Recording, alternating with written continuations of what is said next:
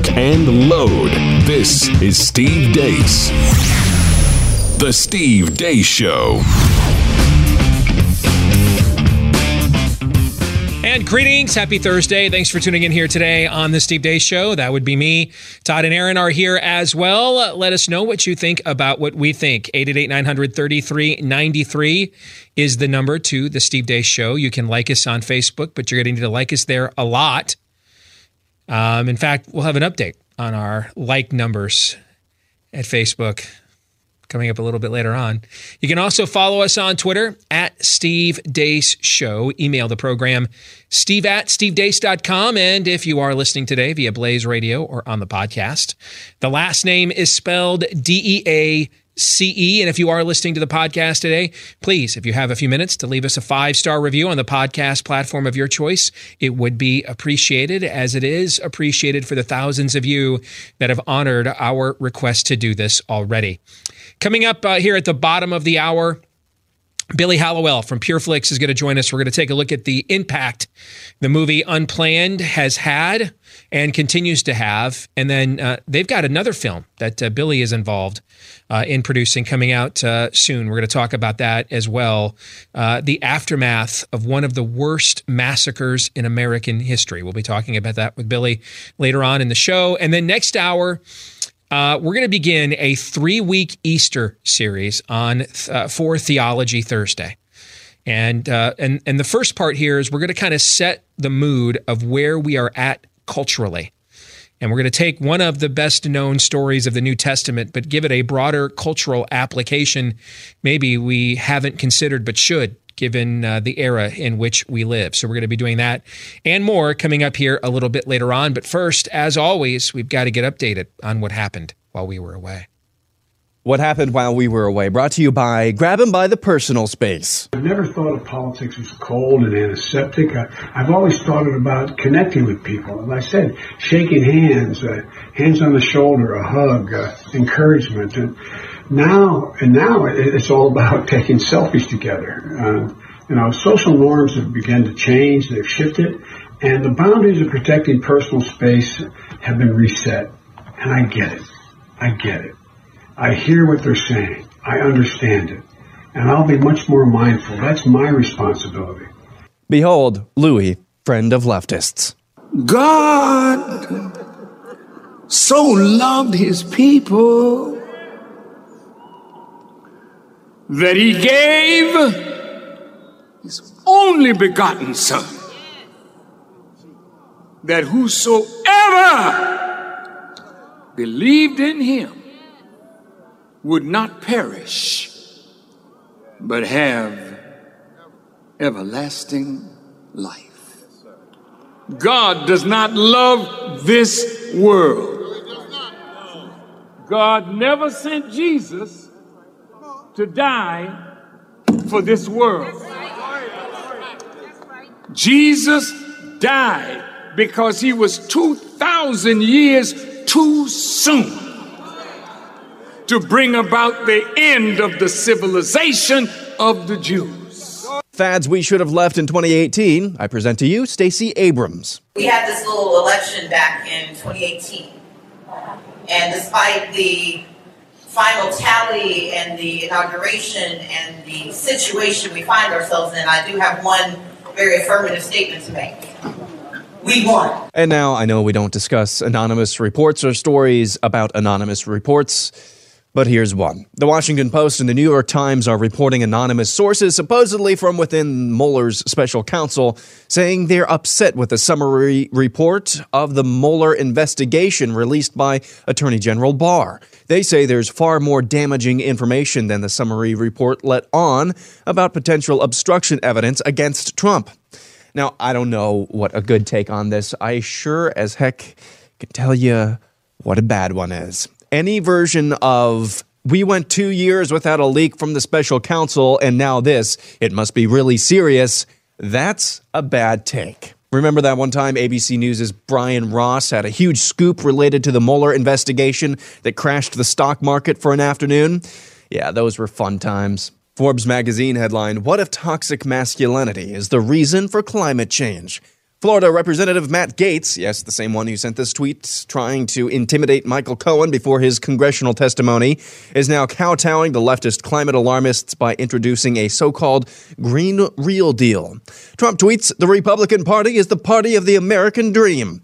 According to Rasmussen and reported by Alexandra DeSanctis of a National Review, 11% of voters believe it's immoral to have children, quote, given the state of the world today, end quote. That rises to 20% among voters under the age of 35. ACLU tweets, girls who are trans are girls, period. And finally, Titania McGrath tweets, for too long, males have felt entitled to gaze upon the female form with impunity. This is so empowering. Apologies to our podcast audience. You just have to see the video we're watching. And that's what happened while we were away. Aaron's montage today brought to you by the remedy for your failed New Year's resolution to get healthier. It's called Riduzone. As we get older, our bodies just uh, don't stoke the metabolism the way they did when we were younger.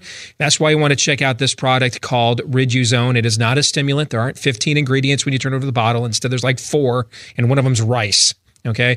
Uh, one of the other uh, main ingredients of Riduzone is called OEA, and this is one of the main substances uh, that we find in olive oil. Our bodies produce a lot of OEA, just not nearly as much uh, when we get older as that did when we were younger, and and that's something we need because uh, the hardest thing when you've been unhealthy for a long time is to is to regulate your metabolic rate. On one hand, to get it going, to turn your body back into a fuel and fat burning machine, and then the other is to teach your body, uh, hey, I'm done. I'm, I'm, I'm, I'm satiated. I don't have to keep eating. I'm not hungry anymore. And that's where Riduzone comes in with OEA. Now, you can get this OEA. Just go grab a bottle of olive oil, you know, off a supermarket shelf, pay for it first, and then drink the whole thing.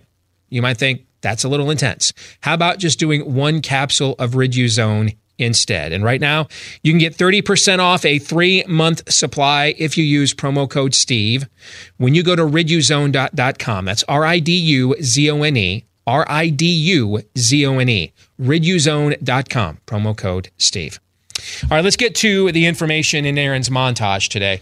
I want to start. Uh, and I want to make sure this clarification is put out there. I'm the one that told Aaron to put um, the Washington Post, New York Times stories with anonymous sources uh, in his montage. Because some of you are probably like, I thought you guys didn't comment on or acknowledge anonymous sto- sto- stories. We don't. But what I've run into today is since it's been a while since we've encountered this, particularly in the uh, two weeks since the uh, Barr letter, uh, Barr letter summarizing the Mueller report was released, uh, some people need to be reminded of this. All right. So because of stories like the fake scoop that uh, from Brian Ross at ABC, there have been multiple that Aaron cited in his montage. There have been multiple retractions from CNN. All right. We just don't acknowledge uh, or analyze anonymous sourced stories from or about this White House because there's just been too much inaccurate, if not flat out false information on both ends of that equation uh, over the last few years. So we just don't. Okay. Uh, the reason I tweeted out the Byron York Washington Examiner story on the inner workings between uh, Trump and the Mueller probe today is because it's not an anonymous based story. It's actually not even a story. Uh, it's an interview with John Dowd, one of the president's attorneys, going on the record about what transpired there. Is it possible John Dowd is lying? Well, does this show still believe in total depravity, gentlemen? It does indeed. It Last does time I indeed. checked. Yeah. So who would speak up to tell us if John Dowd's uh, characterization of the inner workings, the cooperative inner workings between the Trump campaign and the Trump presidency and the Mueller probe, who would be qualified to speak up and say John Dowd is lying about that? Who who would be on the other end of those conversations? Do you think that could speak up and say that's not true? Who would it be? I mean, who are they talking to? Mueller. Mueller. So who is the only person who could speak up and address whether those things were untrue? The guy who Anonymous ran- people on Twitter, I guess. I don't know. Yeah, it would be Bob Mueller. Similarly, um, if if Attorney General Barr has misrepresented the bottom line findings of the Mueller probe, who is uniquely qualified to speak up and say so? the guy who spent the last two years of his life digging through all this mess. Yeah, that would be Mr. Mueller. Yeah, it's been two weeks now, two and a half weeks actually. Um, what has, or no, a week and a half, I should say. It's been a week and a half since the report was released. Has Mr. Mueller spoken up? No. No. Have any of the investigators gone on the record? No. Is it possible some of these investigators believe what is an, alleged in these anonymous source stories today? Oh. Sure, it's possible, but if they don't speak up, then uh, then they're every bit the fiends that they want you to believe Donald Trump is. Okay, because if Donald Trump is what some of you believe he is, and these men were given a charge to do something about it and to prove it and to look into it, and the best they can do a week and a half after the report is is an anonymous uh, lament of whines to the New York Times and Washington Post. Do better. See, one of the reasons I'm good at this job isn't because um, I am smarter than all of you. It's because I'm really good at pointing out where your arguments are dumb and finding the weak spot to them. Some of you are behaving as if you believe more in the credibility of Mueller's probe than Bob Mueller does. I don't know Bill Barr. I don't trust Bill Barr. And Bill Barr is a bushy. Okay. So here's the thing for, for your belief system that Bill Barr has hatcheted Robert Mueller's report for this bottom line uh, fact finding letter that he put out a week and a half ago. For here's what needs to be true. Okay. Like, you know, um, facts don't determine or we don't change facts based on what the conclusion of believing them is. We don't do that. But the worthiness of your facts can be determined, or your claim of being factual can be determined on the basis of what the conclusion of believing them are. right? For example, for you to believe, here's what needs to be true. Here are all the things that have to be true for, for it to be also true that Attorney General Bob Barr has hatcheted up his 30 year friend Robert Mueller's report, his church going friend nowadays. Okay, they go to the same church. They've been in part of the same circles, Bushy political circles, Reagan political circles, Department of Justice political circles since before my producer Aaron was born. So for, for this to be true now, that Bob Barr, Bushy, hatcheted Robert Mueller's report to protect Donald Trump. Here's a few things that need to be true. Number one, you have to believe that lifelong Bushy Bob Barr. I mean, the Bushes have blamed Donald Trump for members of their family having heart attacks. They have blamed Donald Trump for literally everything. So you, number one, have to believe one of the most loyal Bushies of them all has decided that he is going to fall on the sword at the end of his career for Donald Trump and wreck his credibility. Knowing that the Democrats control the House, could subpoena said report, and knowing what what Democratic congressmen like Swalwell and Schiff are capable of doing in terms of leaks, lies, and everything else, you have to believe Mr. Barr, lifelong Bushy, and the Bushies hate Trump. Essentially, what's left of the Never Trump movement are people are Bush family loyalists. That's essentially what's left of it. So you number one have to believe that that lifelong Bush Bushy loyalist has decided to stab his longtime friend and contemporary and fellow churchgoer Robert Mueller in the back, and to do it in full view, dumb enough with the Democrats in the House having full subpoena power to bring his nefariousness to light with a willingness to leak constantly to friendly media, waiting for said leaks from people like Swalwell and Adam Schiff. That's the first thing you have to believe. I mean, I, that could be true. Could that be true? Have we seen a lot of dumb Could. sitting here for the last few years? Have we seen our share of dumb? It could be, but it's more likely that Mueller wrote the four-page report himself as a summary Yes. and just said, "Here, here, friend, I'll take yeah. this off your plate." We have done a lot of dumb. We have presided over a lot of dumb on this show. That would be maybe the dumbest of the dumb of the dumbest. Yeah, Bill okay? Clinton called and just wants to let you know that uh, could is still not the definition of is, just so you know. Here's something else you'll have to believe. You will have to believe that Robert Mueller has just sat silent for the last week and a half while his longtime friend, peer, fellow churchgoer, Bob Barr, has hatcheted has has hatcheted up. What was that? Bill Barr. Bill Barr. Yeah. Did I say Bob Barr? Thank you. Uh, has hatcheted up his report all of this time. He's just said not a word, nothing. Nothing. So choose one. Choose one. Robert Mueller's a hero whose report is being bastardized by Mr. Barr. And yet Robert Mueller remains silent while his report is being. Ba- Would a hero remain silent while his report is being bastardized in such a way? Nope. Not to mention what possible backlash is left for Robert Mueller for speaking out. What name has he not been called? What accusation has not been made? We, we've even had we've even had uh, MAGA versions of Jussie Smollett make womanizing accusations about about about uh, Robert Mueller. What what blowback could he? He can't be fired now. He can't be defunded. He shut his operation down. There is there is no reason why he would not speak out. None. There's no ongoing investigations. No no indictments at risk. There is no future court proceedings that would be endangered by Mr. Mueller speaking out about Mr. Barr's bastardization of his report. None. So then you are you have to believe that. You have to believe you care more about the integrity of Robert Mueller's report than he does. You have to believe that, therefore, then too. So it really just comes down. uh, Hey, I, I'm fine if the Democrats subpoena the report. I, I think the whole thing ought to be publicized. And we said the day after Mr. Barr's letter was released, we said it right here on these airwaves that if when the full report comes out, if it turns out Mr. Barr did a hatchet job, we will address it then. But here, but but we just shared with you the things you're going to have to believe to buy into this notion that what the Washington Times and then or, or the Washington Post and the New York Times are reporting today is true.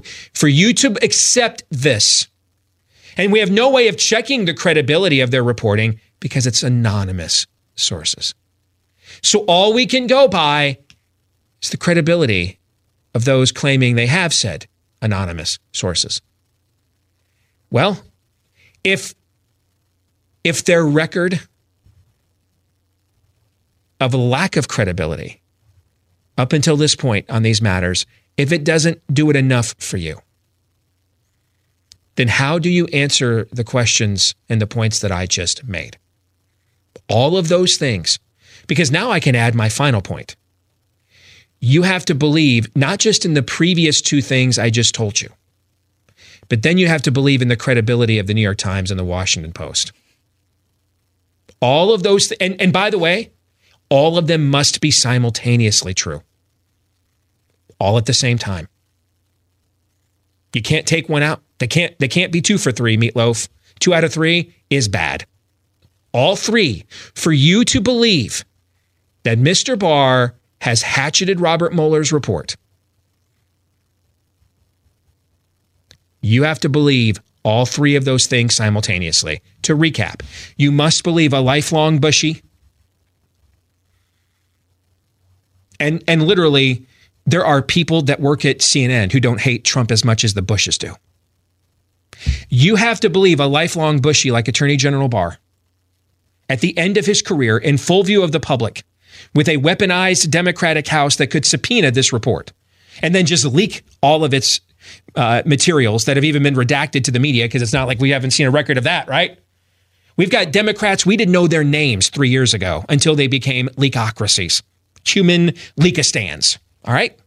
So you have to believe, A, that lifelong Bushy Mr. Barr has turned on said Bushies and will fall on his sword for Donald Trump, but not just will fall on his sword for the Trump the Bushies hate, but will do so in full view of the public with a weaponized majority Democratic House with the full subpoena power and willingness to pull his pants down and expose his nakedness and his foolishness and his lies on 75 networks waiting for said information. You have to believe that. You have to believe that. Number two, you have to believe that you care more about the credibility of Robert Mueller's report than he does, because he's not said a damn word on the record. this whole time. You have to believe that.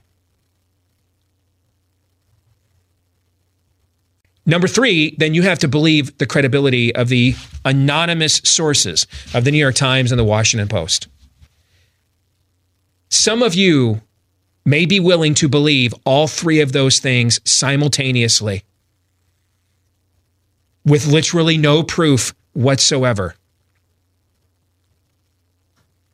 And then you want to argue with me about Easter? Seems implausible to you that a tomb is empty and hundreds of witnesses saw a dead man who is now alive. And the fact that those who have testified to the truth of this event have been responsible for more change in this world than any other event in human history. You won't buy that. You won't believe that.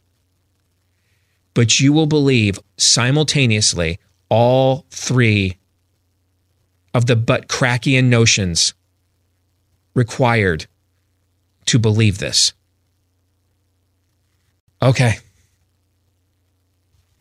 I don't know what else to tell you then.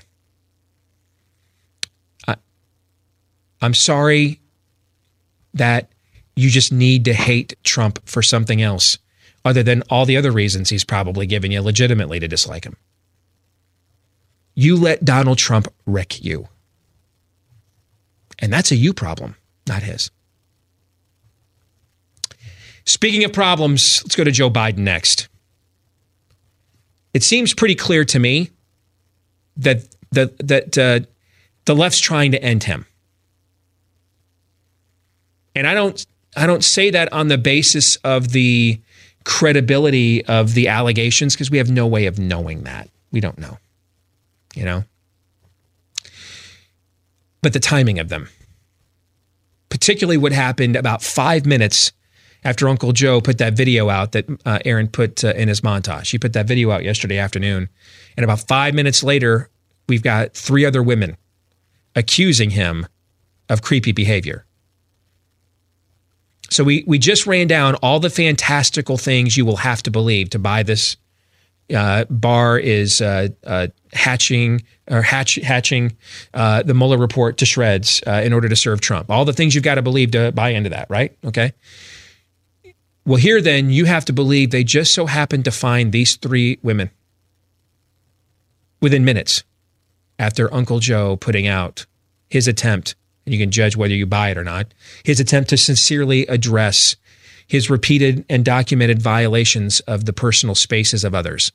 Todd, you and I've worked in newsrooms. That that would be some incredible reporting to just have those three Miraculous. women. I'm really true. I mean, just to have, and I bet they just called on their own too, don't you think? In fact, they they probably just happened to you know see that trending on their phones on on their social media accounts. All three of those women did. They saw that video from Uncle Joe and they said, "Uh, "This cannot stand." I mean, someone's got to do something about this. And they all just managed to come forward at the exact same time within minutes of that video coming forth. I, you know, applaud them for their diligence, right? I say journalism is magical and not at all broken for a reason, Steve. You're seeing the magic. Yeah, this is how the magic happens. Yeah. Now they all. I don't know what's true. I don't know how we would know. You know. Isn't there one thing that's true about all this? Joe Biden deserves this because he has been part and parcel of carrying water for this party's attack on the fundamental institutions of this country, its core character, for a long, long time, even though he's not inherently woke. He's not. But he's been going along and going along. He could have dri- put his line in the sand anytime he wanted to, and he didn't. He just folksy Joe and letting it get more and more progressive. This is this is on him. He created this monster, this Frankenstein's monster, as much as anybody, and hmm. now it is crushing him. So Lot, the mob eh, outside of Lot's house is is sitting there. He's the neighbor, and he doesn't like Mister Lot. A little too traditionalist for him, right? Um, and so he's he's he's handing uh, kerosene and fuel to the mob outside of Lot's house to keep them going, right? Yeah. what happens when they get done burning down Lot's house and they migrate over to his uh, his side of the street? Is that what you're saying is hey, going on right now? hey neighbor, won't you be my neighbor? right? Yeah. And now they're saying like, "Hey, whoa, hold on! This that's not how uh, how any of this works over here. You're supposed to and take uh, Brett Kavanaugh and uh, smear him and end his way of life to the point that he can't even coach his daughter's youth uh, sports teams anymore because you've so effectively scarlet lettered him. You're not you're not supposed to burn my house down. exactly. And you think that's exactly what's happening here?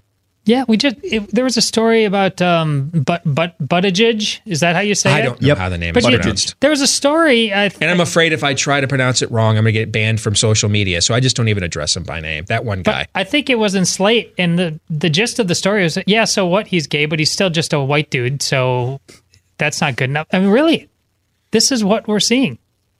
The guy, the intersectionality, which which Aaron, to his great credit, has been riffing on for uh, longer than uh, both you and I, is is just consuming people.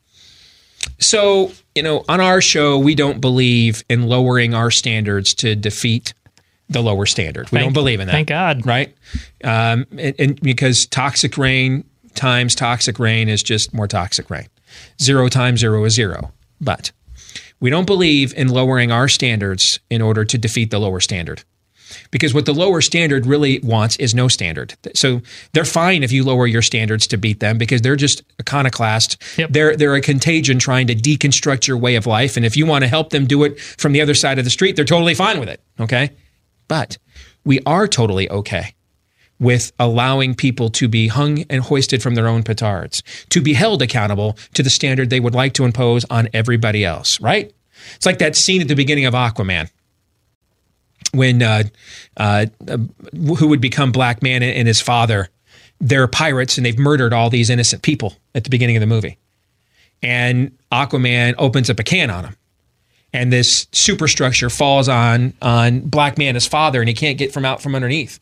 And they're and they have the unmitigated gall to turn to Aquaman and say, um, "Hey, you know, save us. We can't save ourselves." And he's like, "You did this to, you did this to yourselves." meaning he's not he's not practicing you know judge jury and executioner justice he's not out there you know inflicting capital punishment on his own but you know these guys are in this predicament because they did this to themselves so you know he's like i'm going to go save the innocent people on the uh, on the deck above here um, because every innocent person or every every minute i spend saving your sorry ass based on what you did to yourself is is time that I can't spend uh, saving the innocent people on the deck above. Is that kind of what I hear you saying here a little bit? Exactly what I'm saying. What do you think about that, Aaron? Because I'm like, I, I prayed about it, and I feel real good about where I'm at right now with that. Yeah. I'm okay with it. Yeah, I mean, as long as you feel good, that's I mean, that's that's Exactly. the most uh, important Yes. part of all of this as well. But uh, you know, um, I, I I'm interested to see. We've we've talked about this in passing before. Um, I, I'm I'm interested to see what they will do to to, to Tim Ryan. You know, because he seems like one of the actually uh, one of the old uh, Democrats who's um, you know kind of middle of the road, or at least by today's standards, middle of the road. Um, ex NFL player, if Yep. I'm not correct, if Yep. I'm not mistaken. Yeah, he's he's uh, apparently running for president now, so it'll be fun to see what they do to that white dude, white straight dude as well. Hey, do you have itchy ears, that plugged up feeling, uh, ear pain? Maybe you're constantly asking people to repeat themselves. Allergy season uh, is upon us with spring here as well. If any of these problems sound familiar to you, you could be like millions of Americans forced to visit the doctor for a professional ear cleaning. But what if I told you you can now get the same professional results, but in the comfort and convenience of your own home and and without a prescription to boot? Sounds too good to be true? Well, it's not because it's called WaxRx. It uses a physician developed technology that safely and effectively removes earwax buildup and then soothes that ear with a pH conditioned formula. Try it risk free today. Use waxrx.com as the website. Use waxrx.com and use offer code radio at checkout for free shipping. Use waxrx.com, offer code radio for, at checkout for free shipping. More here on The Blaze.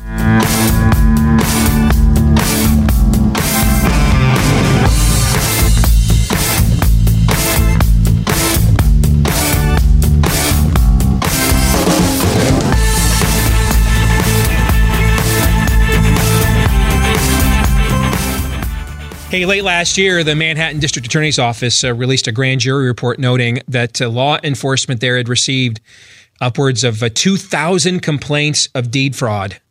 Uh, and almost all of them involved a faulty notarization, meaning somebody trying to forge their way onto a home that doesn't belong to them. You know, this sounds familiar because it's the it's the living embodiment of the home title fraud we've been warning you about on this show for months now.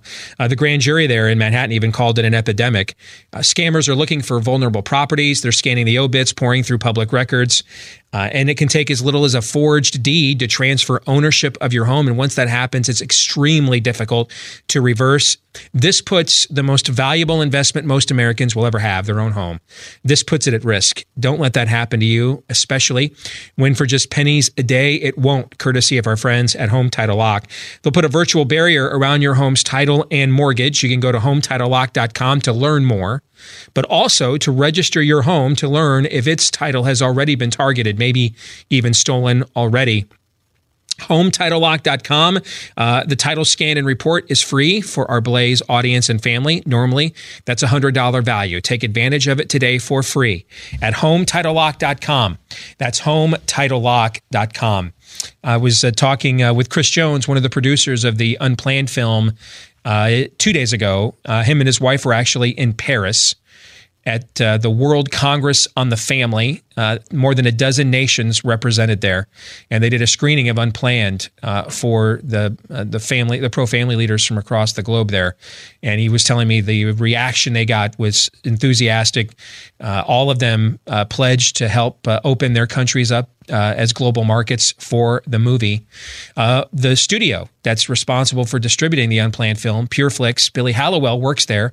He's an old friend of the show and of the Blaze, and he joins us here today uh, on the program. Good to see you, brother. How are you? I'm doing well. How are you? I'm doing very well. Um, you guys, uh, and this is a film project that you're involved in about 20 years after Columbine. We're going to discuss that here a little bit later on in the conversation as well. But uh, let's start off with the impact of Unplanned and it, you know, it was fascinating to watch. You know, when you within the pro-life circles of the conservative movement, this movie was already getting a lot of uh, promotion. I thought, and a lot of assistance going into its opening weekend. But when it's when when Twitter and social media started jacking with it, the next layer of conservative media that would just as soon not fight our silly little culture war issues and uh, and stick to uh, the regulatory state and what the current uh, top marginal tax rate in the country is. Suddenly, this movie they, they, they either weren't aware of or didn't care about. Suddenly, they they they were very in tune to what was going on with Unplanned. I don't know if if y'all at PureFlix ought to send Jack Dorsey at Twitter a residual check because he's going to be responsible for some of the gate of this movie going up in week two. Billy, am I wrong?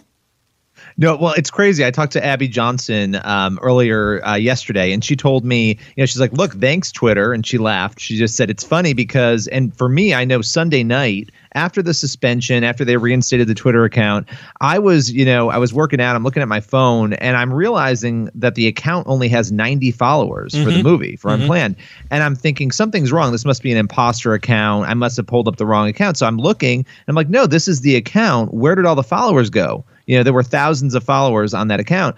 And it's just crazy. It was like watching it almost I've never seen this happen with a Twitter account in my life. It started ticking up and the numbers would change and then it all of a sudden I'm not following the account anymore. I'm unfollowed from it. Um so really strange stuff going on on social media. And at the end of the day, what makes me laugh is you know, as a Christian I always say if there's a message that God wants to get out there, he's going to find a way to get it out there. Mm-hmm. And what you saw happen was the account on Twitter swelled from 8,000 followers on Saturday morning, I think it was, to over 344,000 followers as of right now. And so, and it continues to gain attention because of the stories and because of all those weird activities that were going on on social. So, absolutely, I think to a degree, you have a situation where you could almost thank all of that chaos uh, for bringing the attention. Joseph once more turns to his brothers and says, What you meant for evil God used for good. If you'd not sold me into slavery, I wouldn't have been here to deliver all of you from this great famine, right? That's that's kind of a modern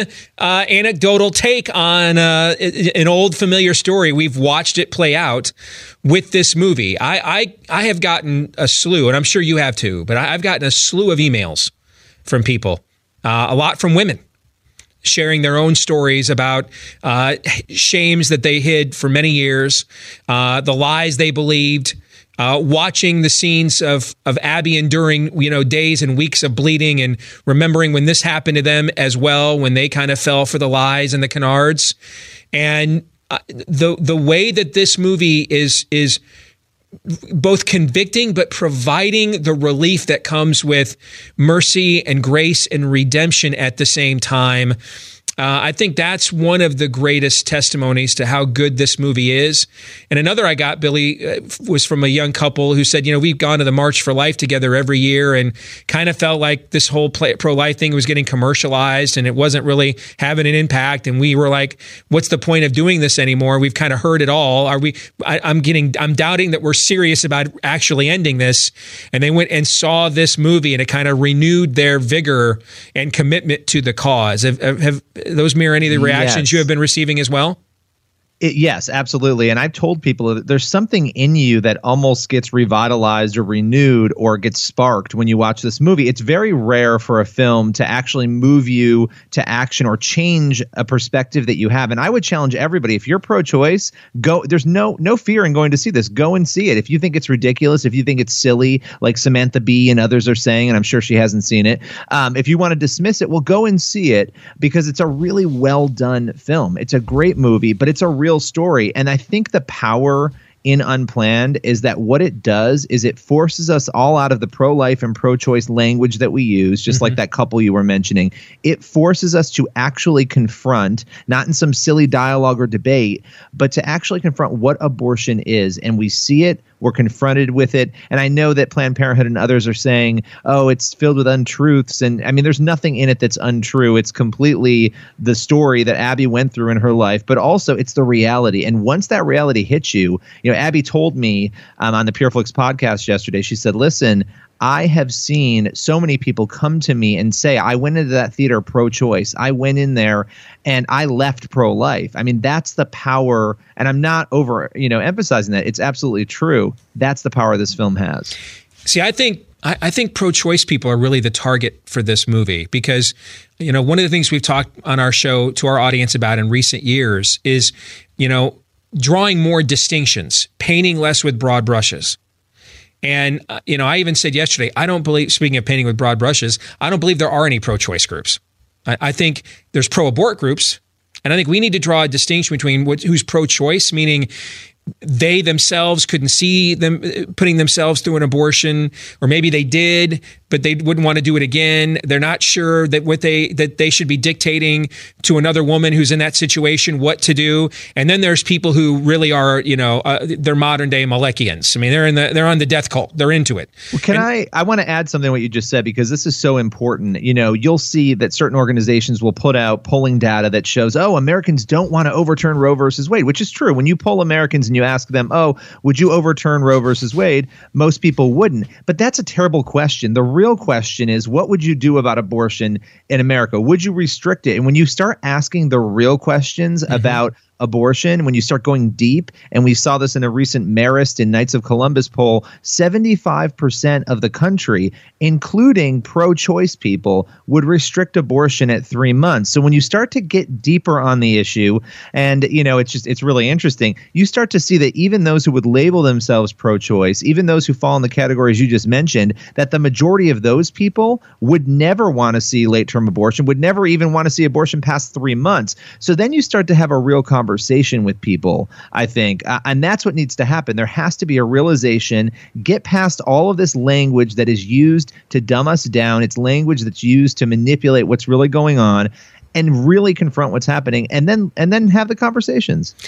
And it, because it's also been largely theoretical and political. You know, exactly. this is maybe the only issue where the activism got out ahead of the cultural argument. Okay. And, you know, the old uh, Margaret Thatcher axiom first you win the debate and then you win the vote. Okay. We have been trying, you know, I'm 45. I don't know how old you are. I mean, I, my I'm 35. Mom, I'm not too far behind. Not you. too far behind. My mom literally found out she was pregnant with me weeks before Roe v. Wade at 14. Okay. So wow. I'm part of that pro, you know, first post abortive generation. And all of my life, when I would have considered myself a pro choice Republican, before I had a Christian conversion, and now into you know, um, to me, pro life is is not an issue. It's a window into an individual soul. You know, most of that transition that I've made, similar to what we see on screen with Abby in her own life, has largely, though, in my in my neck of the woods, has been largely theoretical, as opposed to the what her own experiences are. This is one of the few issues where the political activists tried to get out in front uh, from a policy and activist standpoint ahead of where most of the cultural conversation was. This movie, therefore, is going to show people, including a lot of pro life activists, I believe, you're going to see what abortion really is and what the in, what the industry of abortion really is for likely the very first time. Think about that. This has been a hot button culture war number 1 issue in America for 46 years. Most Americans' lifetimes, most Americans' times of, of, of being aware and knowledgeable politically, there's been an abortion debate. The only time yeah. a, a, sitting president has ever written a book in office was Reagan when he wrote a book, and it was about abortion and the conscience of a nation. So this book has been front and center in our lives, all of our lives, and really. To, right now, with this movie, most of us are being confronted with what it is we've been debating and what the industry around what we've been debating really is for the first time. I think that tactically, maybe more than anything else, is why this is still going on 46 years later, Billy. Well, and you know, you and I have talked about this. I wrote a book called Fault Line that talks about bias in Hollywood and media. You know, Hollywood has been very good, and rightfully so. If you have a viewpoint and you want to use art to express it, they've been very good at expressing their viewpoint. And I think Christians, for too long, we had retreated, we had backed away, we were not present. And now Christians are very present in Hollywood, and it's continuing to increase. And what you're seeing is the same type of thing where there is a worldview and there's a communication that is happening um, in the arts to express something. And I, I honestly think that we've seen a lot of this over the years, but this is a big example, probably one of the biggest and the easiest to point to, where we're actually seeing that worldview be illustrated visually because that mm-hmm. is impactful. We again, we know Hollywood has been very successful at moving cultural tides through the arts. And so I would encourage all of us, I think we need to be doing more of this. We need to be present and we need to do it in a good way with good quality. And that's what this film does. One last question along those lines. Then I want to talk about uh, the movie you guys have coming out here soon about Columbine that I know you're personally involved in producing.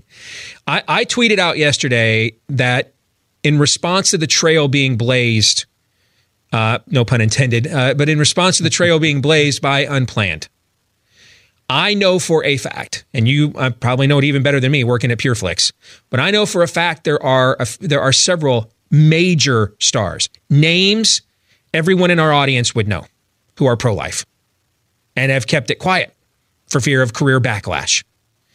That now may be the time to come out of the closet, so to speak, with the trail that is being blazed by this film, where even the Hollywood Reporter is defending the film against Twitter, saying, hey, we don't do blacklists in Hollywood. We're kind of against those, okay, historically.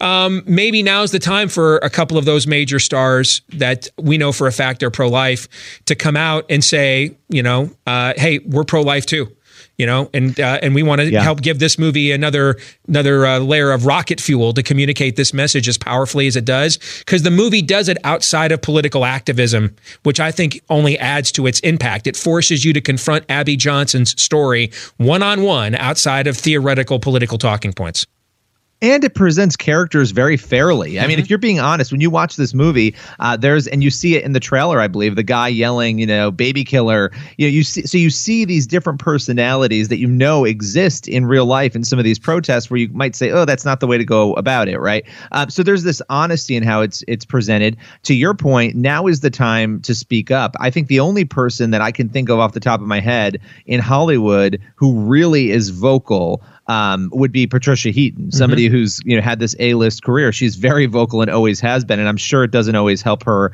her cause. But but yeah, we need people to to speak out on this and to have the conversation. It doesn't need to be this attacking fight. It needs to be, hey, you're pro-choice. You consider yourself pro-choice. Let's sit down, watch this film. Let's talk about it. What did you see? And I think once you see that you you then have a responsibility as a human being to say what does this say about me not to be stirred by it not to be moved by it not to have some sort of reaction where i say ugh know there's something wrong here.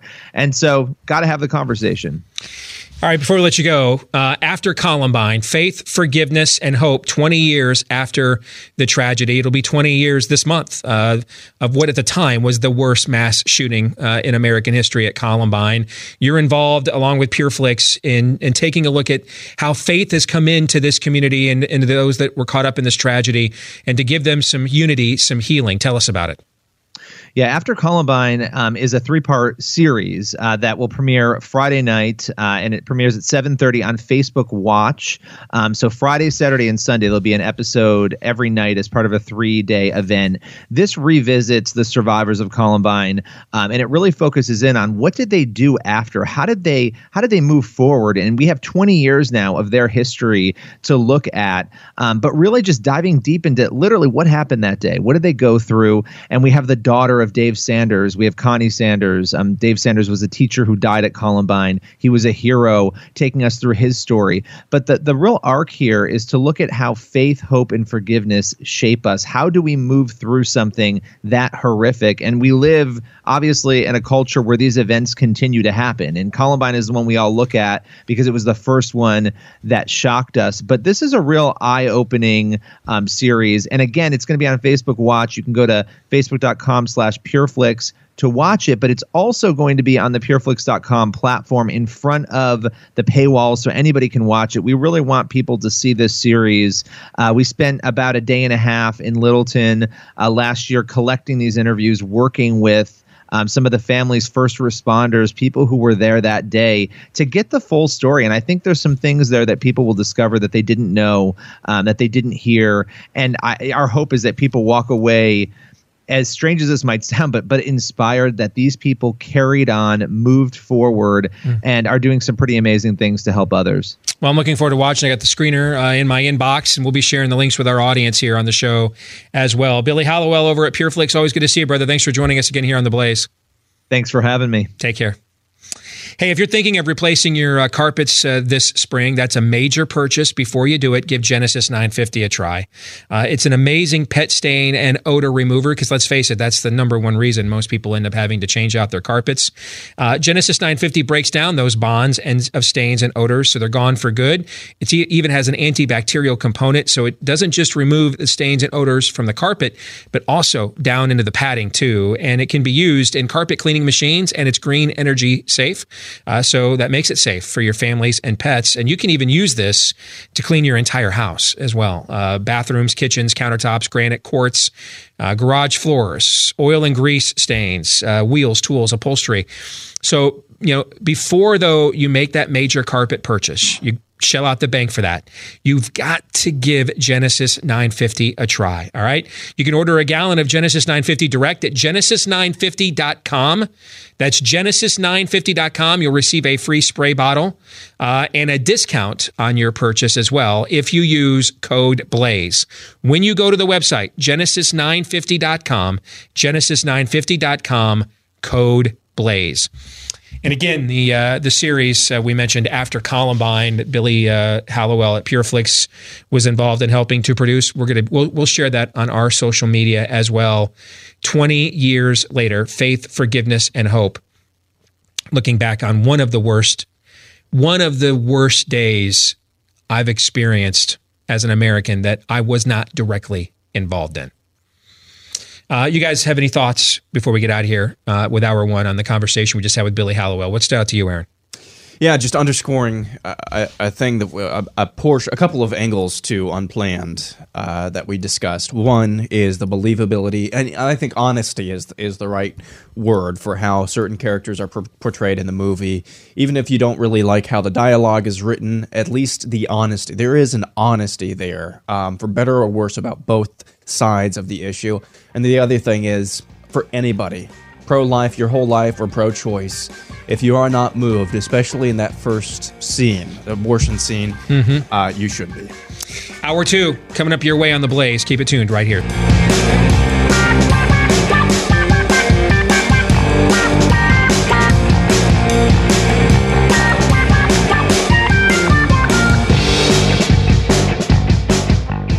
We're back with Hour 2 live and on demand on The Blaze. I am Steve Deace, and you are you. Let us know who you are via the stevedeace.com inbox. Steve at stevedeace.com is how you can email us, like us on Facebook, follow us on Twitter at Steve Deace Show. Last name is spelled for those of you listening on Blaze Radio or via the podcast today. It is D E A C E. You know, we were just talking to Billy Hallowell at uh, PureFlix about what uh, Twitter tried to do to the unplanned account this weekend. Uh, you had uh, several media entities turn down money uh, for advertising uh, for the movie. Uh, I know that the filmmakers actually, in order to try to create a dialogue with the other side of the debate and to show that they were not really out, they're, ad, they're pro life advocates, but they were not trying to propagandize or straw men the other side of the argument. I know they went to Huffington Post and offered to buy advertising uh, for the film there and encourage uh, pro-choicers to come and see the film. They're willing to buy advertising. Huffington Post, no response, no reaction to multiple requests. So I mean, they were literally trying to give money away, guys. Well, when you were talking with Billy, man, I, I got to thinking how you said that the target is really for pro choice, and it was powerful for me. I can only think how powerful this might have been yeah. for me if I was ambivalent about the pro choice move, uh, the pro life movement. Um, it's such an eye opener. Well, and and that just goes to show the other side is corporately weaponizing their beliefs on a more obvious and confrontational level. So we can just sit here and take it or we can respond in kind. Um, and if you want to respond in kind, you know, one area where you can start, all of us nowadays have to have a mobile phone. We can't you almost can't live in today's world without one. And, and this is why Patriot Mobile was created uh, to give you a choice, uh, to have you have uh, the money that you pay for your mobile phone, your cell phone service, go to causes that you believe in. Patriot Mobile is a veteran-led, uh, veteran-led company, uh, and it was the foundation was laid by veterans as well. I think the guy that started this served in both Iraq wars as well as Afghanistan. It's America's only conservative cell phone company. Uh, every every phone call protects your constitutional rights. Every bill fights for your freedom because they all all these companies essentially have the same network nowadays. There's really only three or four networks. So the the, the difference in coverage you get from one to the other on a on a corporate scale across the country is minimal. Maybe where you live individually, some networks are better than others. That's the case, but across the country, it's pretty much the same everywhere you go. So the one difference would be what they do with your money once you spend it with them. That's where Patriot Mobile comes in. Give them a call. 1 800 A Patriot is the number. 1 800 A Patriot. If you use the code BLAZE when you call in, if you tell them that, then um, you, you can get your, activation fee waived. All right. 1 800, the uh has to be in there though. 1 800 A Patriot, or to make it even simpler, patriotmobile.com slash blaze. Patriotmobile.com slash blaze. So today's truth bomb. Uh, we did a video uh, that we shared with you guys about this uh, a few weeks ago, March 12th it was. And we looked at our Facebook page. Are we really being shadow banned? And there it is, today's truth bomb brought to you by my new book, Truth Bombs. Almost forgot the self promotion part before I got to the other self promotion part. Uh, so much self promotion, it's hard to keep it all sorted out. that. Uh, Truth Bombs Confronting the Lies Conservatives Believe to Our Own Demise. So you can pick up your copy wherever Kamala Harris's books are sold. Uh, or you can just go directly to Amazon.com, skip past her, type in my name, and the book will come up. If you've not, uh, or if you've not yet left us a five star review, if you've read the book and you like it, if you'd be willing to do that on our Amazon page, we would appreciate that as well. So back on March 12th, we did a video because, you know, I've done all this complaining for the last couple of years about our Facebook page. It just doesn't seem to grow no matter what we do. And it doesn't make any sense. It doesn't make any sense that our platform and everything we're doing is growing everywhere else except this one entity that 80% of Americans have access to. And, and, to be clear, it's not it's not a matter of it not growing as much as you'd like it to. It's just not It's growing. not growing at all. And so we did this video back on March the 12th and we even put it up on Facebook just to essentially dare them with it. All right. And and we laid out like all these numbers going back, what was it, two years? As far back as I think yeah, yeah, as far back, Facebook lets you go back, I think it's 24 months or 18 months.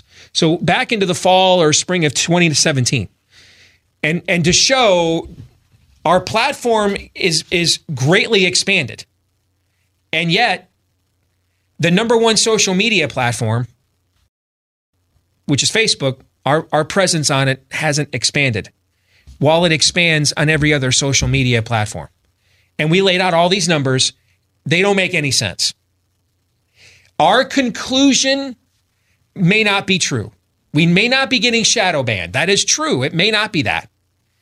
I just don't know what other conclusion explains all of the data we shared in that video back on March the 12th. Okay.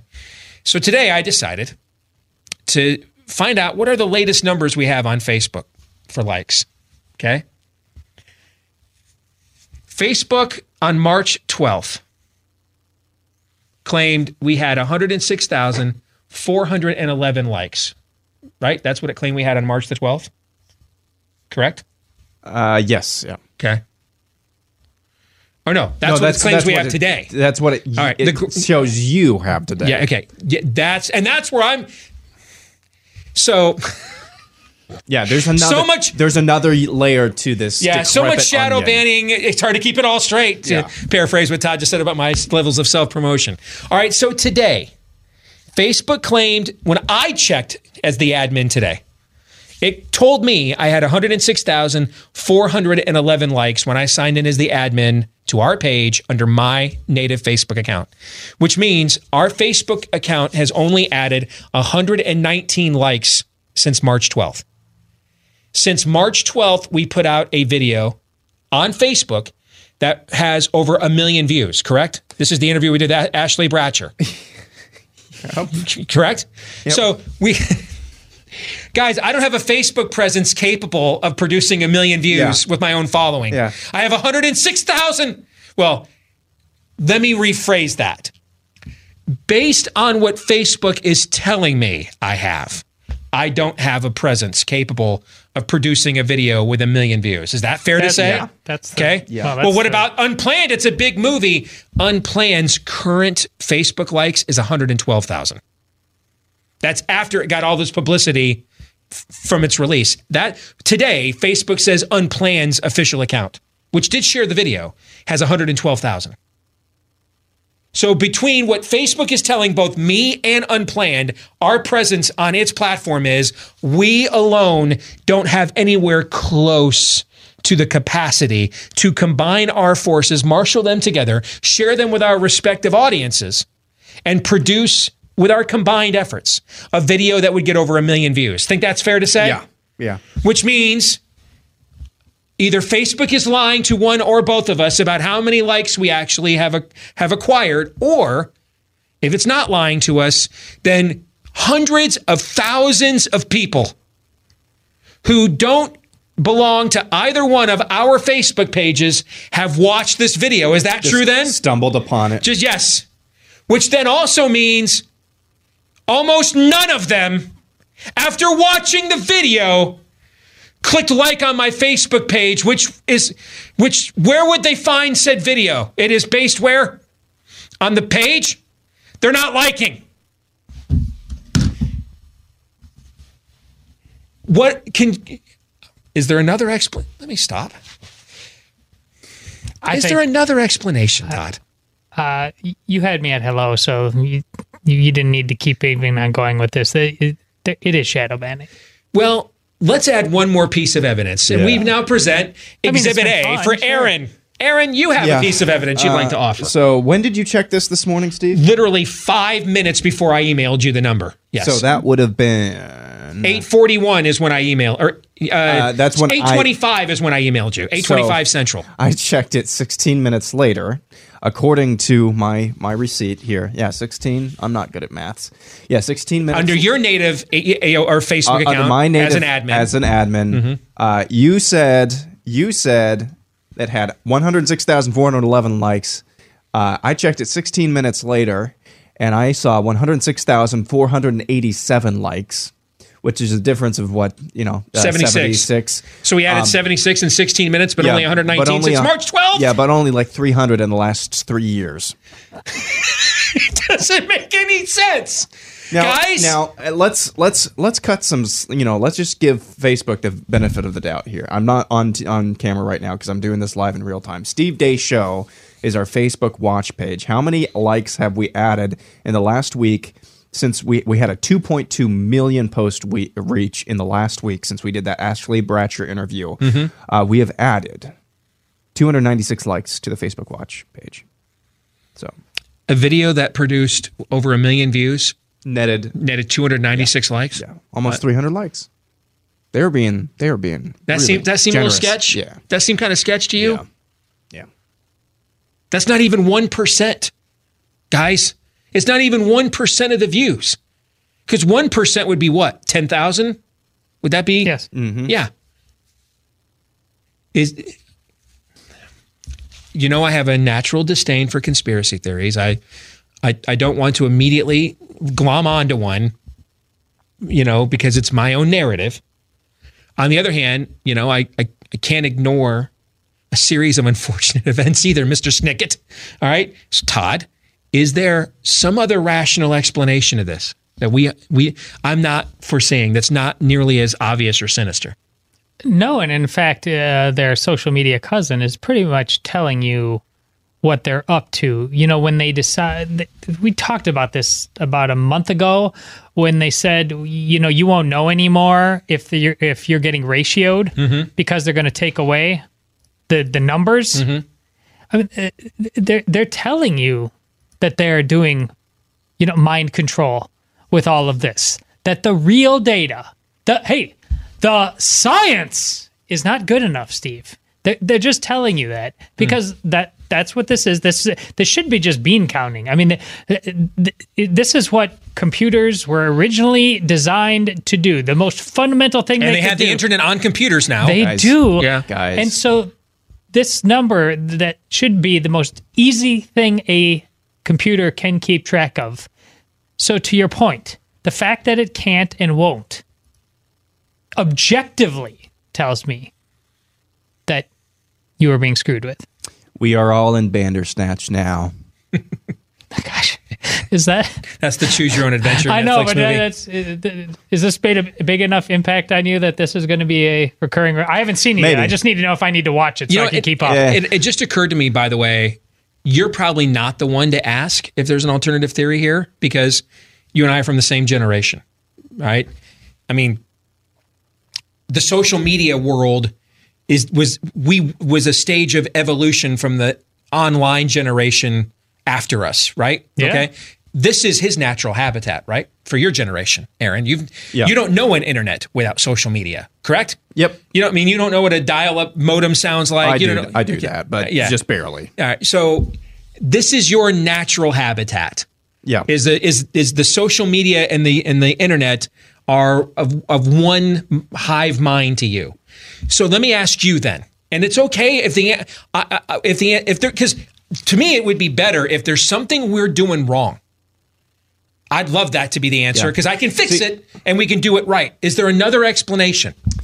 Here's the thing. Um, there are there's an entire industry uh, called search engine optimization.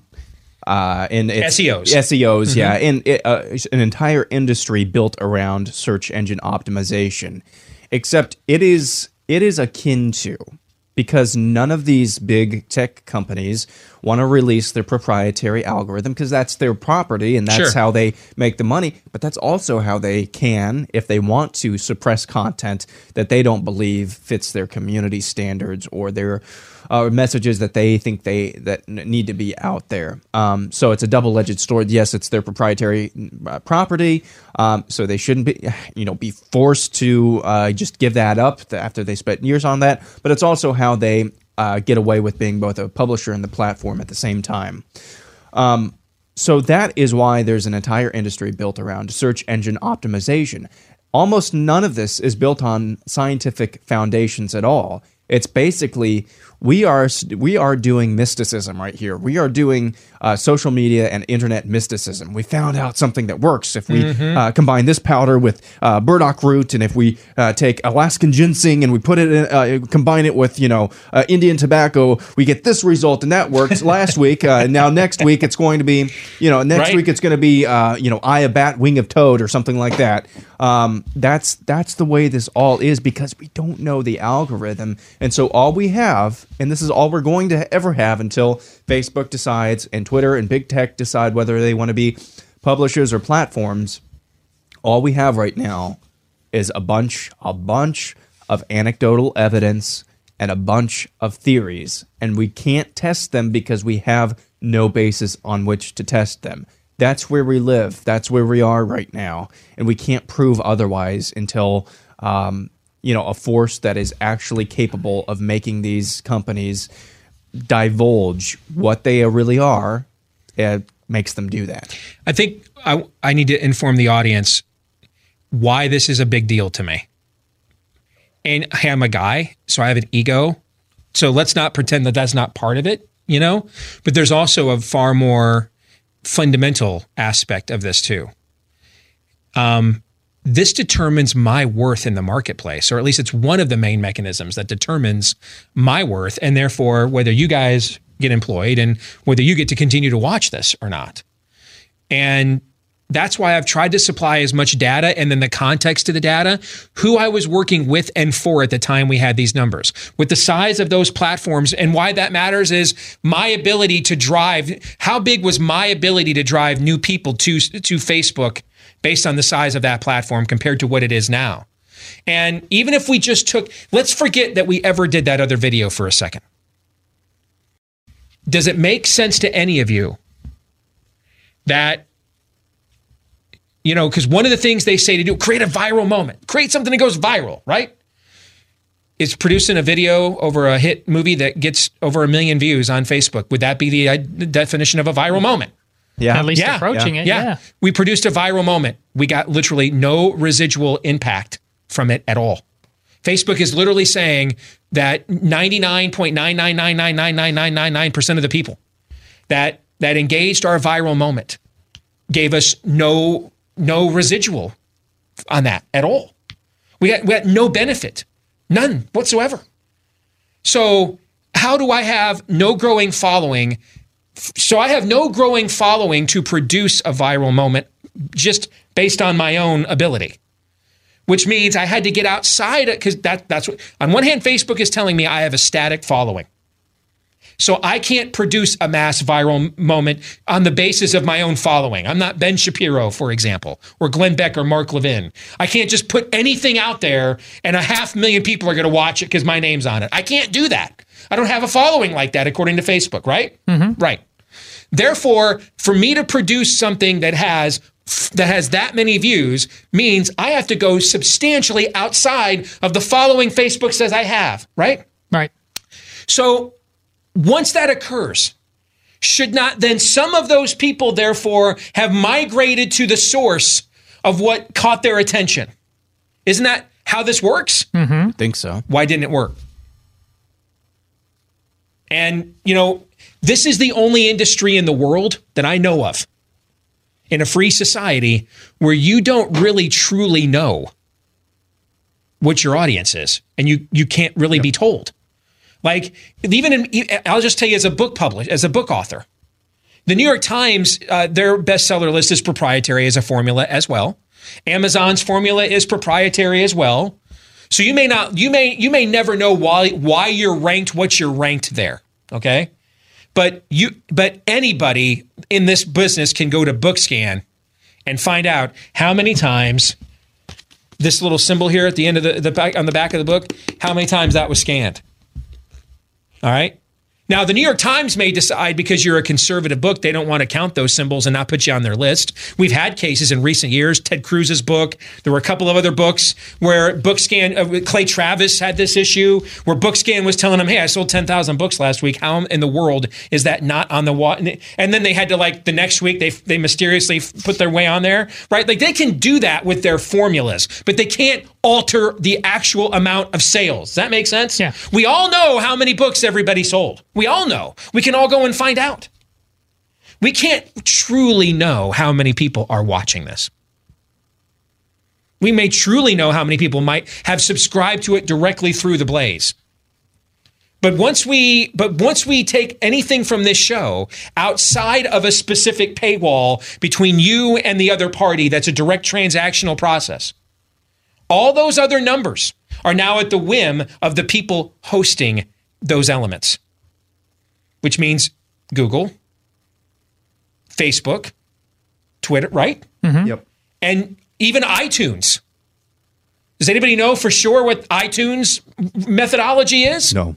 We don't know because we we aren't even ranked a top 200 podcast on iTunes, and yet we added 200 reviews in a week, and we are ranked well below. We're not. We're we're ranked. There are podcasts in the top 50 that have been on the air for years longer than us that don't have a half of the rev- uh, the, the listener reviews we do. Yeah. Explain that. Our, our number two, our number two, and we. I think we need to explain why this matters to our audience uh, in a little bit as well, if that's okay with you as well, because I think it, it does, it really does. But uh, I mean, number two, our number two podcast platform by a shot behind iTunes and iOS devices is Stitcher, and it's by a long shot.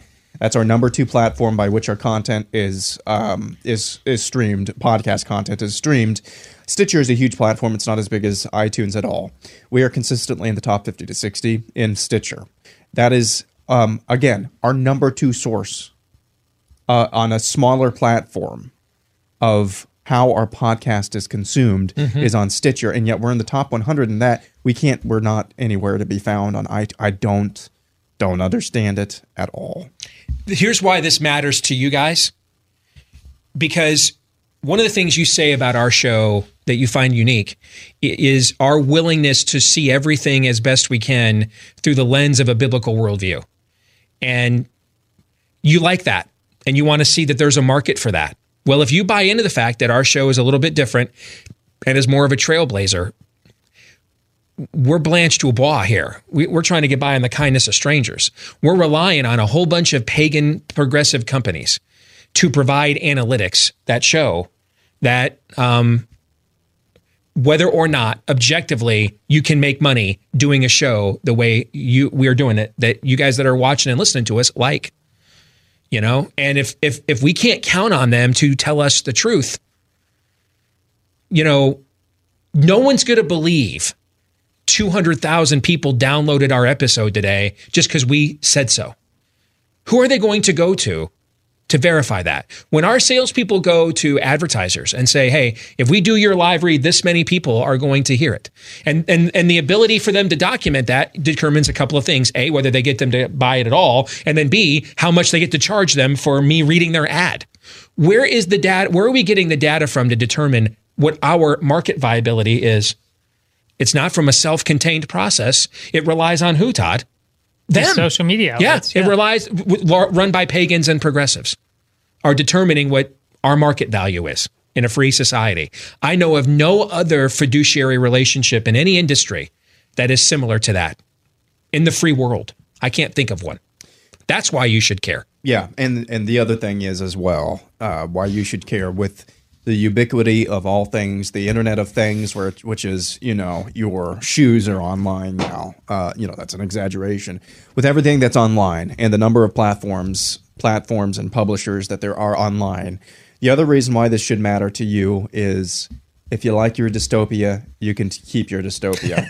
that's that's what this. I mean, the amount of power that these company and this again. I feel like I should put on uh, the way that the words coming out of my mouth sound like I should be wearing a tinfoil hat right now. But the amount of power that these companies have, Google, How much? How many things do Google does Google run? They run my email uh, that I use for the show. They run uh, all a bunch of subscriptions that I, you know, they have a they're a huge company. Amazon Web Services, anything that Google doesn't run, I can almost bet it's run by mm-hmm. Amazon Web Ser- Services, and then there's Facebook and Twitter as well. The amount of power that these companies have in an increasingly digital and digitized world where everything and everybody is online, that should be concerning to Bec- everybody. because here's the thing they can hurt guys like Glenn and Mark, but they're so well established that they can't they can't drive them out. They can they can make it harder for them, but those guys they're so well established that they can't they can't drive them out. What they can do though is make it that you don't have a new generation of Glenn and Marks. That's what they can do. They can take they can take people that are in that next ring, that next that next neighborhood where we're where we live, that are being that are in a position to be the next generation's variation of that. And they can make it exceedingly difficult, if not impossible, for you to ever build a platform that shows that you are worthy of that. Because then what they want to say is, and see, that's why iHeart, Cumulus, pick another platform anywhere should not should not continue on in this line of work, com- providing monetizable conservative content because it's no longer popular. It's no longer monetizable. It can't be. You can't profit off of of, of finding the next Rush Limbaugh, putting them on 300 radio stations, or the next Mark Levin, Glenn Beck. There's no way you can make money doing that. We have all the we've got all the numbers, Todd, that proves it and says so. Well, and you can talk about proprietary rights all you want to, but you know what you don't have a proprietary right to? Lying. That's called fraud. All right, and, and you, Steve, what do we do? And we've all heard these stories when a uh, you know some he's a ne'er do well, some short order cook or something is found to be spitting in your food or something like that. What do we do? We arrest them. Tw- Facebook and Twitter are spitting in your food, man. Mm-hmm. Th- they should be prosecuted for it. Taking food off your table. Yeah, they should be prosecuted for it. They're stealing. This is theft. if you are thinking of buying or selling a home this year, you know, we're, we're talking about who can you trust. Let's talk about that in another context. You know, um, this is one of the most stressful times you'll ever have in your life, particularly if you're selling on one end and buying on the other and trying to make all those timetables and everything else match up. I've been through that too. Uh, that's why you need a real estate agent you can trust. Uh, Glenn uh, Beck and his associates started this company, Real Estate Agents I Trust, a few years ago because they were tired of agents who talked a good game but then didn't deliver the promised and desired results when it mattered the most. And what sets Real Estate Agents I Trust apart from other referral services is, you know, those are largely done as advocates for the agents. You know, there's one done by the National Association of Realtors, for example, and and so they're going to make sure you know that their agents have clients. Uh, in this case, this is about you, the client, making sure you've got the right and the trustworthy agent working for you. All right, these are agents that have been vetted, they have been held accountable, they're transparent, uh, and they've they've met the muster uh, to be included among the real estate agents you can trust. So if you are looking uh, to buy and or sell your home for fast and at the right price, check out the website realestateagentsitrust.com. That's realestateagentsitrust.com. So this is going to segue to uh, what we're going to do for Theology Thursday today. And we're going to start a three-part series uh, leading up to Easter. And part one here today, we're going to look at where we are at culturally sort of set the scene.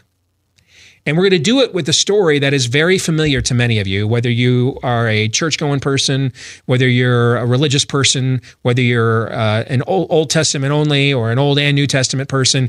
This is a story that is well known, that has transcendent appeal. And it, it's the story of the woman caught in adultery that is brought to Christ in John chapter 8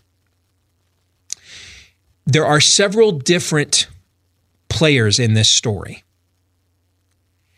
And I, I think that the danger we face with the culture hurling towards um, the era that we are either on the brink of or already in is we we're, we we can be placed to be all of the people, all of the characters in this story. We can be. And that's the vantage point that I want us to look at and discuss this story from John chapter 8 uh, of the adulterous woman, because it is, I think, a snapshot of the time and era in which we live and or are heading into as we speak. And we'll get that started when we return next. Live and on demand on The Blaze. Stay tuned.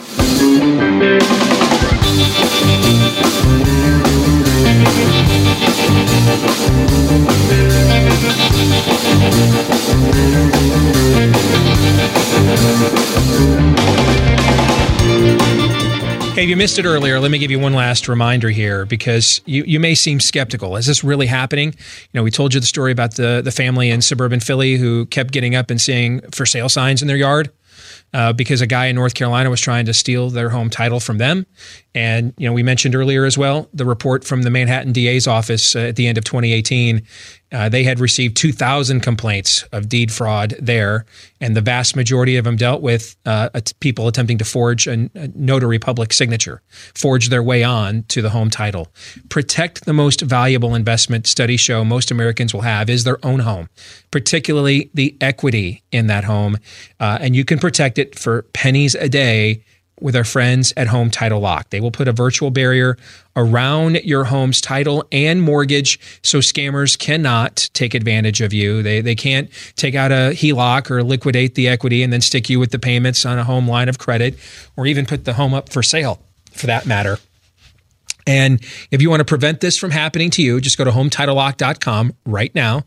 Uh, you can get a free title scan and report, find out if your home's title's already been targeted, compromised, etc. Normally that's a $100 value. It's free for our audience today at The Blaze. Hometitlelock.com. You got nothing to lose by just making sure your home is secure. Hometitlelock.com. That's hometitlelock.com. So let's get to Theology Thursday. We're going to begin a three week series leading up to Easter. And this week, we're going to kind of set the scene of what's happening culturally at this time. Um, and we're going to go to a story uh, from John chapter 8, the Gospel of John chapter 8. I think has a, a really good snapshot of all the players that, that we are watching on the stage known as the American zeitgeist at the moment. Let, let's set the scene because one of the things we talk about on our show is text without context is pretext. So, John chapter 8 is part of a series of uh, chapters this, that take place around two major uh, Jewish festivals. All right, and so the first one, uh, and this is this is what's going on in the middle of John chapter eight, is the festival of tabernacles or shelters or tents. Okay, um, and and, you know, Jesus says several provocative things during this time that to us in a modern Western mindset seem odd or we think they are poetic license. They are uh, poetic mo- metaphors.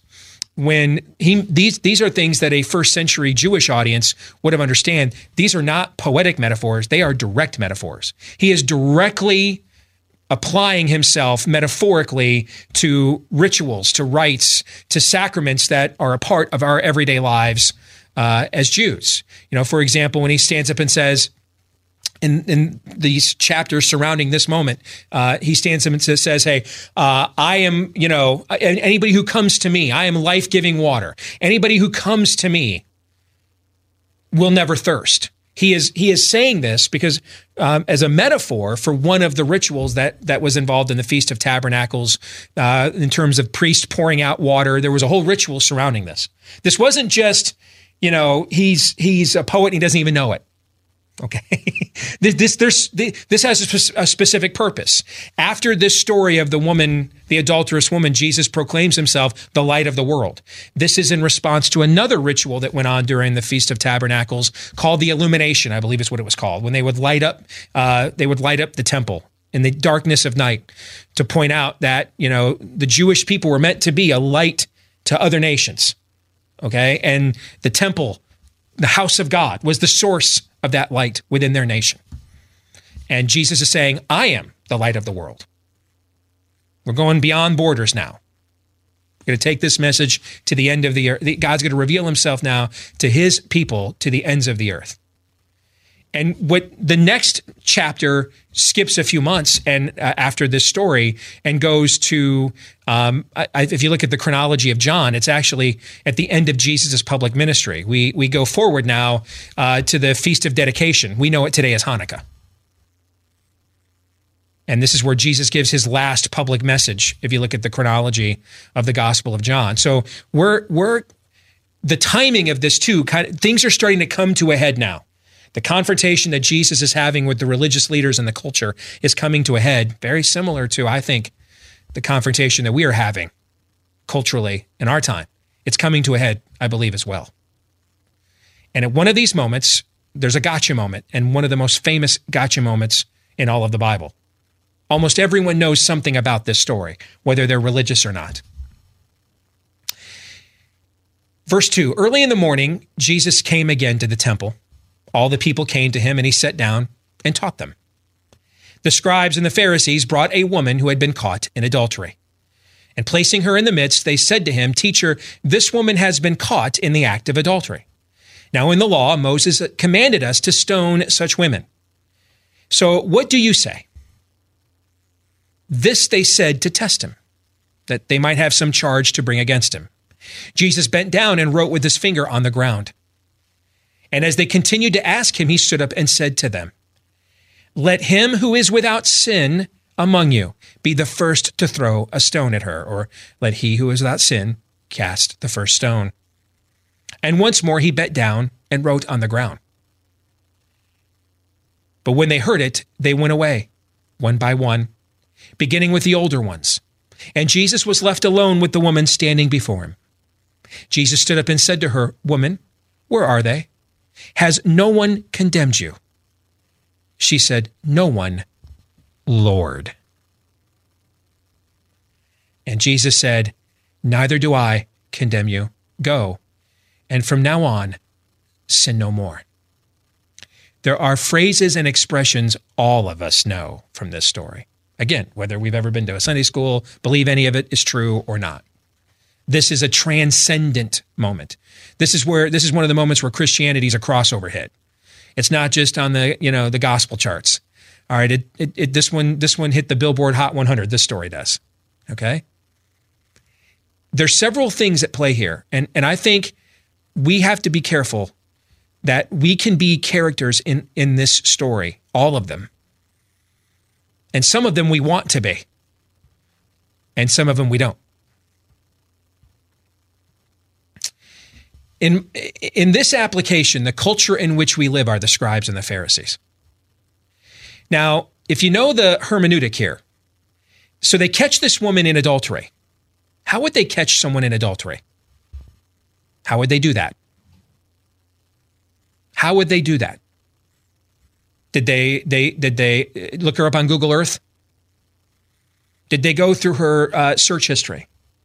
Is there a third party way they would have caught her in adultery in the first century? No. To catch her in adultery meant they caught her doing what? What did they catch her doing? Committing adultery. For them to catch her committing adultery would mean one of two things has to be true. One of them is the adulterers, or good Jewish boys were caught looking at something that the law told them they should not be looking at. This is not a passive exercise for them to catch her.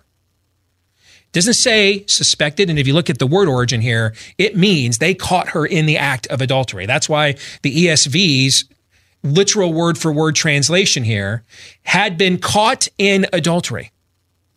She's guilty. She's guilty. Yeah. It's not debatable. Okay.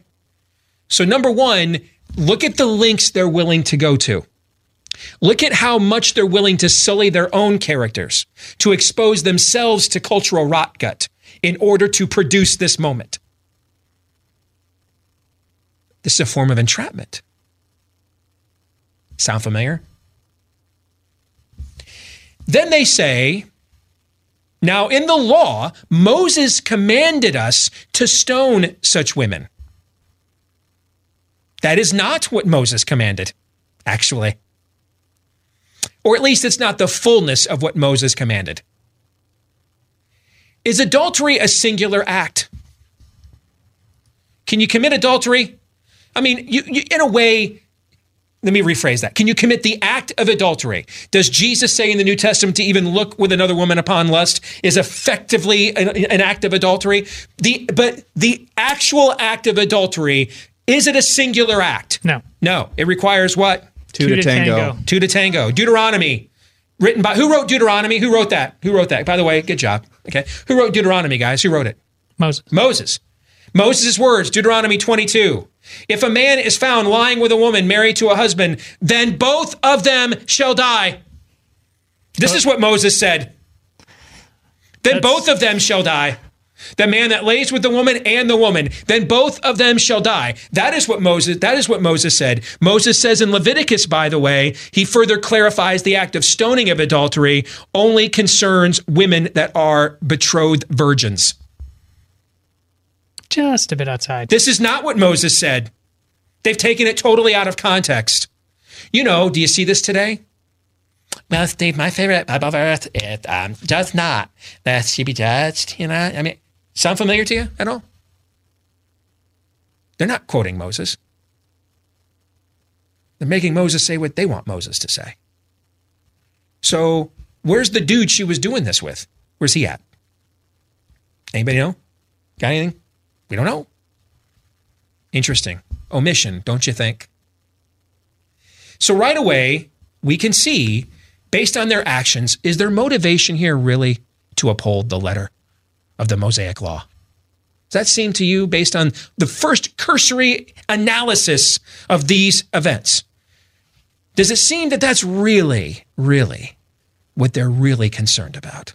More like burn the witch. That's right.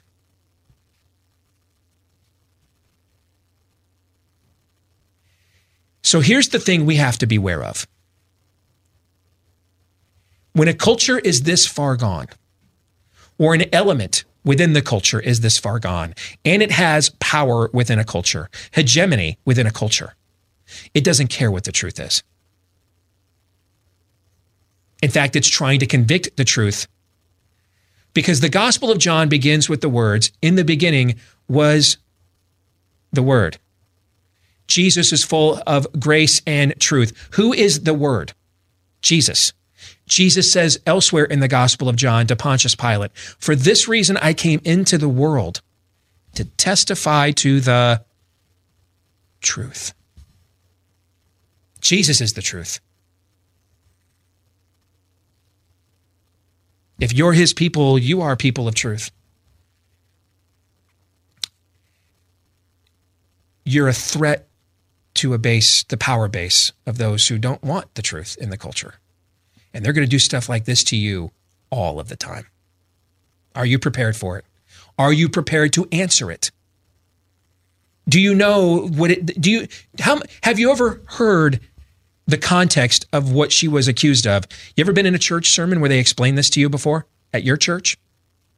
Or they just go to the whole touchy-feely aspect of the of the ending of the story?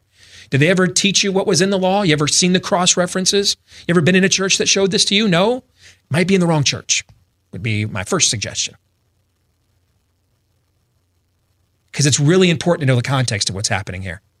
Otherwise, without the context, you really don't know the power of what has taken place. From the outset, this is a scam, from the very beginning. They're not just moral hypocrites, guys. They're not just bony finger pointers.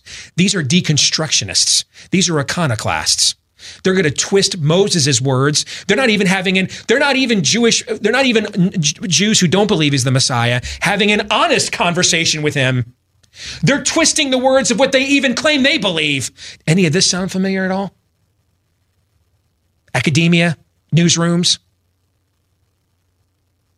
They're not even honest brokers of their own belief system. They're hacks. He's a threat to their power. Now, here's the thing though is she guilty? Yeah, she's guilty. We have to be, you know, they didn't bring an innocent woman to him, they brought a guilty one. We have to be careful. We're not guilty too. And I'm talking about me as much as anybody else.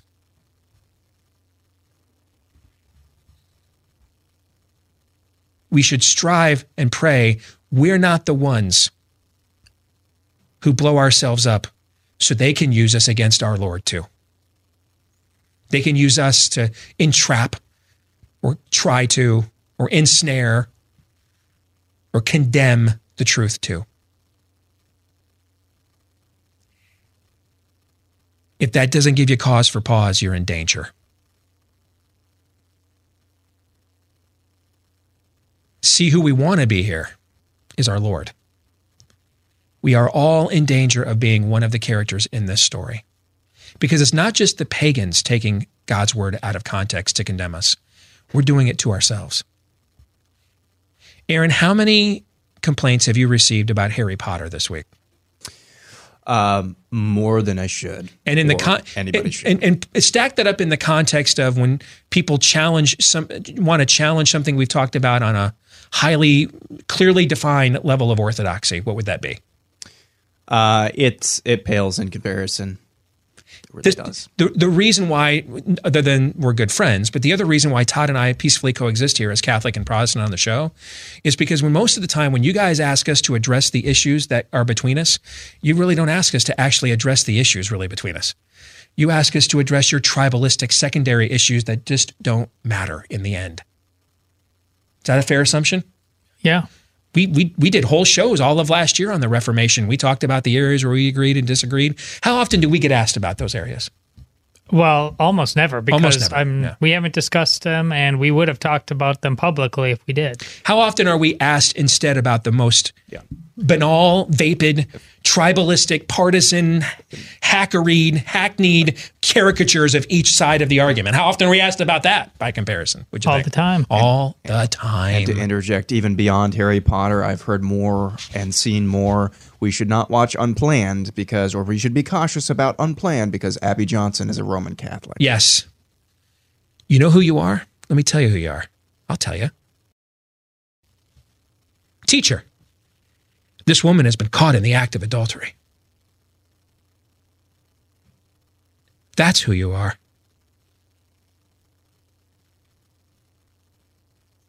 All of us can be the char- one of the characters in this story.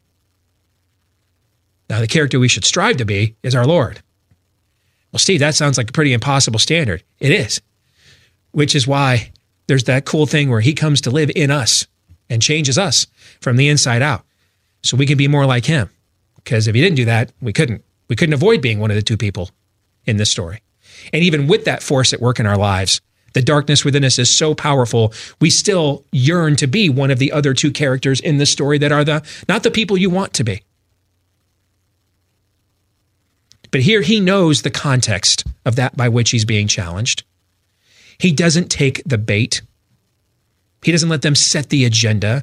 He doesn't get put on the defensive. He puts them on the defensive.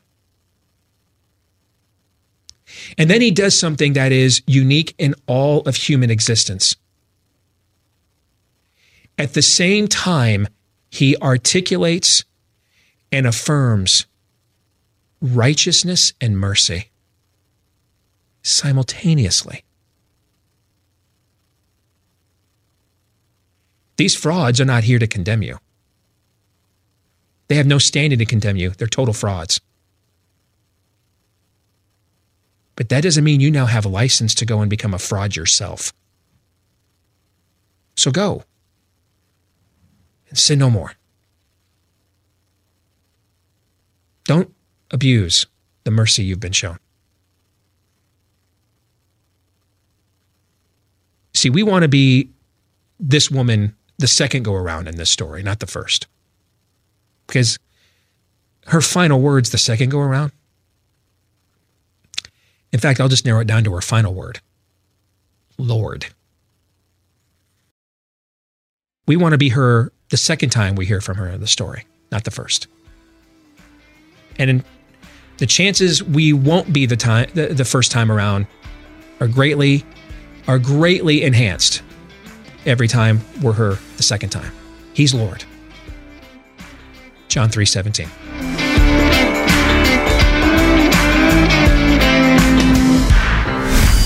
This is Steve Deace. on the Blaze Radio Network.